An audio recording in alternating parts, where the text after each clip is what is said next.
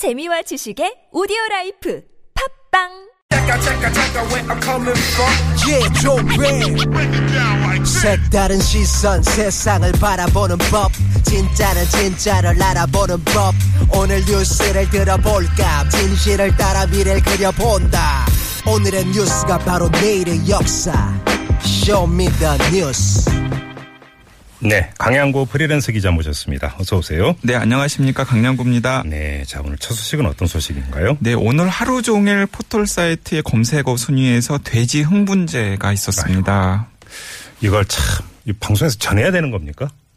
그런데 어쨌든 화제의 뉴스였으니까요. 그러니까 아니 뭐 강양구 기자한테 뭐라고 하는 게 아니라 참 우리 절제 있게 전합시다. 네, 절제 있게 전해보겠습니다. 네네. 네, 홍준표 자유한국당 대선 후보가 약물을 사용한 친구의 성폭행 시도를 도왔다고 토로했던 자서전 내용이 뒤늦게 알려져서 어제 오늘 계속 논란이 되고 있습니다. 네. 네, 내용을 약간만 살펴보면 이 홍 후보가 2005년에 발간한 자서전 나 돌아가고 싶다에 이런 대목이 있습니다. 고려대 재학 시절인 1972년 짝사랑하던 여학생과 성관계를 갖기 위해서 하숙집 룸메이트가 흥분제를 구해달라고 했답니다. 네. 인천 얼미도로 그 여학생과 함께 야유회를 갈 때 강간을 하겠다는 친구를 위해서 이 하숙집 동료들과 돼지 흥분제를 구해줬다라는 고백입니다. 네네. 네. 사실상 성폭행을 모의한 홍준표 후보의 이런 기록이 뒤늦게 논란이 되자 이 홍 후보가 오늘 기자들에게 해명을 했습니다. 네.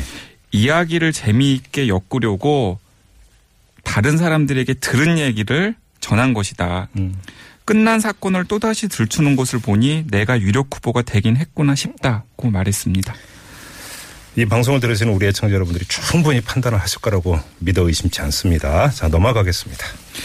네, 박근혜 전 대통령이 27년간 머물던 삼성동 자택을 떠나 내곡동에 새 집을 마련했습니다. 그랬다면서요. 네. 네, 매매는 지난달 11일에서 20일 사이에 이루어졌고 매입 가격은 여러 언론의 추적에 따르면 28억 원으로 네. 보입니다. 네.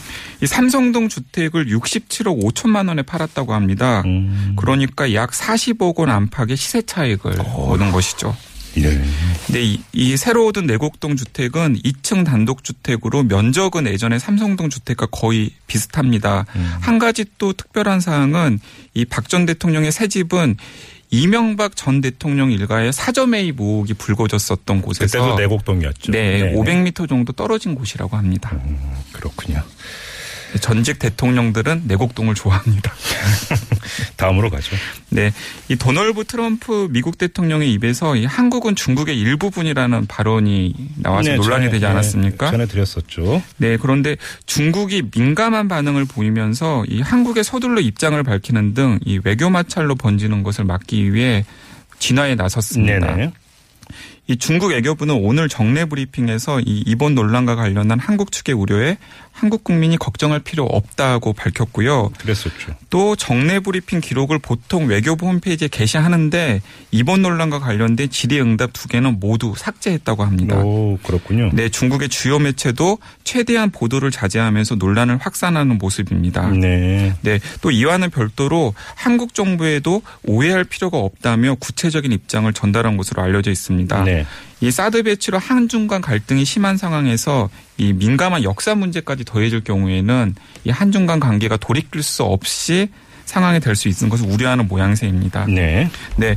이 한 가지 흥미로운 것은 이 중국 공산당의 영문 기관지 글로벌 타임스가 있습니다. 음. 이 글로벌 타임스가 이 이슈에 대해서 언급을 했는데 한국은 트럼프 대통령의 몇 마디 말로 중국과 외교적 충돌을 해서는 안 된다고 주장을 하면서 훈수까지 뒀는데요.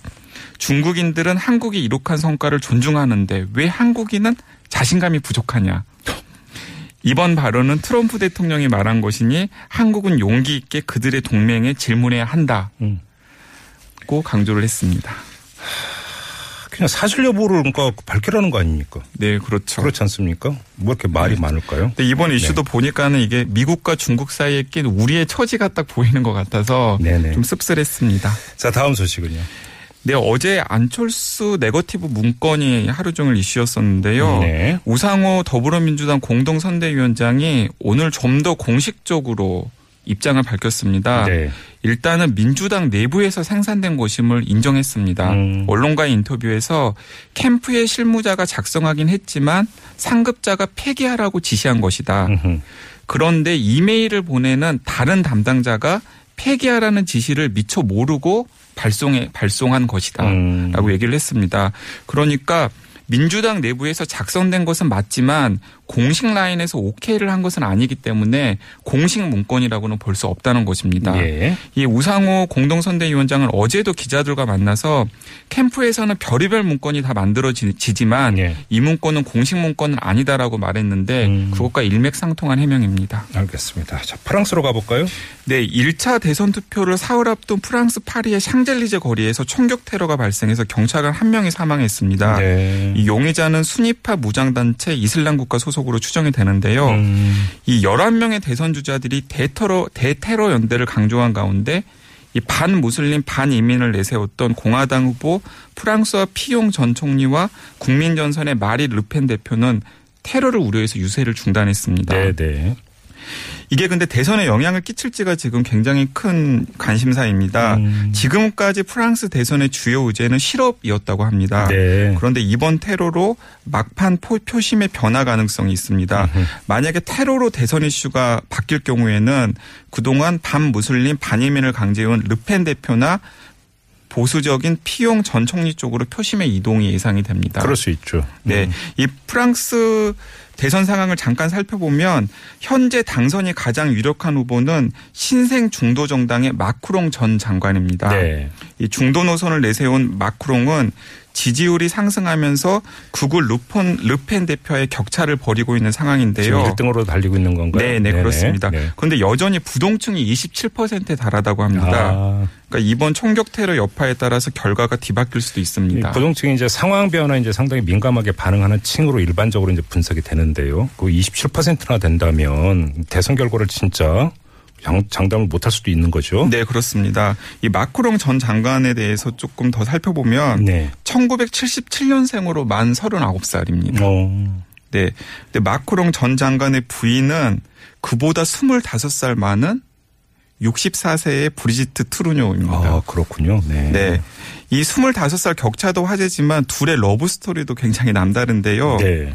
둘은 마크롱 전 장관이 15살 고등학생일 때 이 트로뉴는 문학 교사였다고 합니다. 아, 선생님과 학생이었군요. 그러니까. 네, 선생님과 학생으로 만나서 가까워졌고요. 예. 당시에 트로뉴는 3명의 자녀를 둔 40세의 기혼녀였다고 합니다. 네.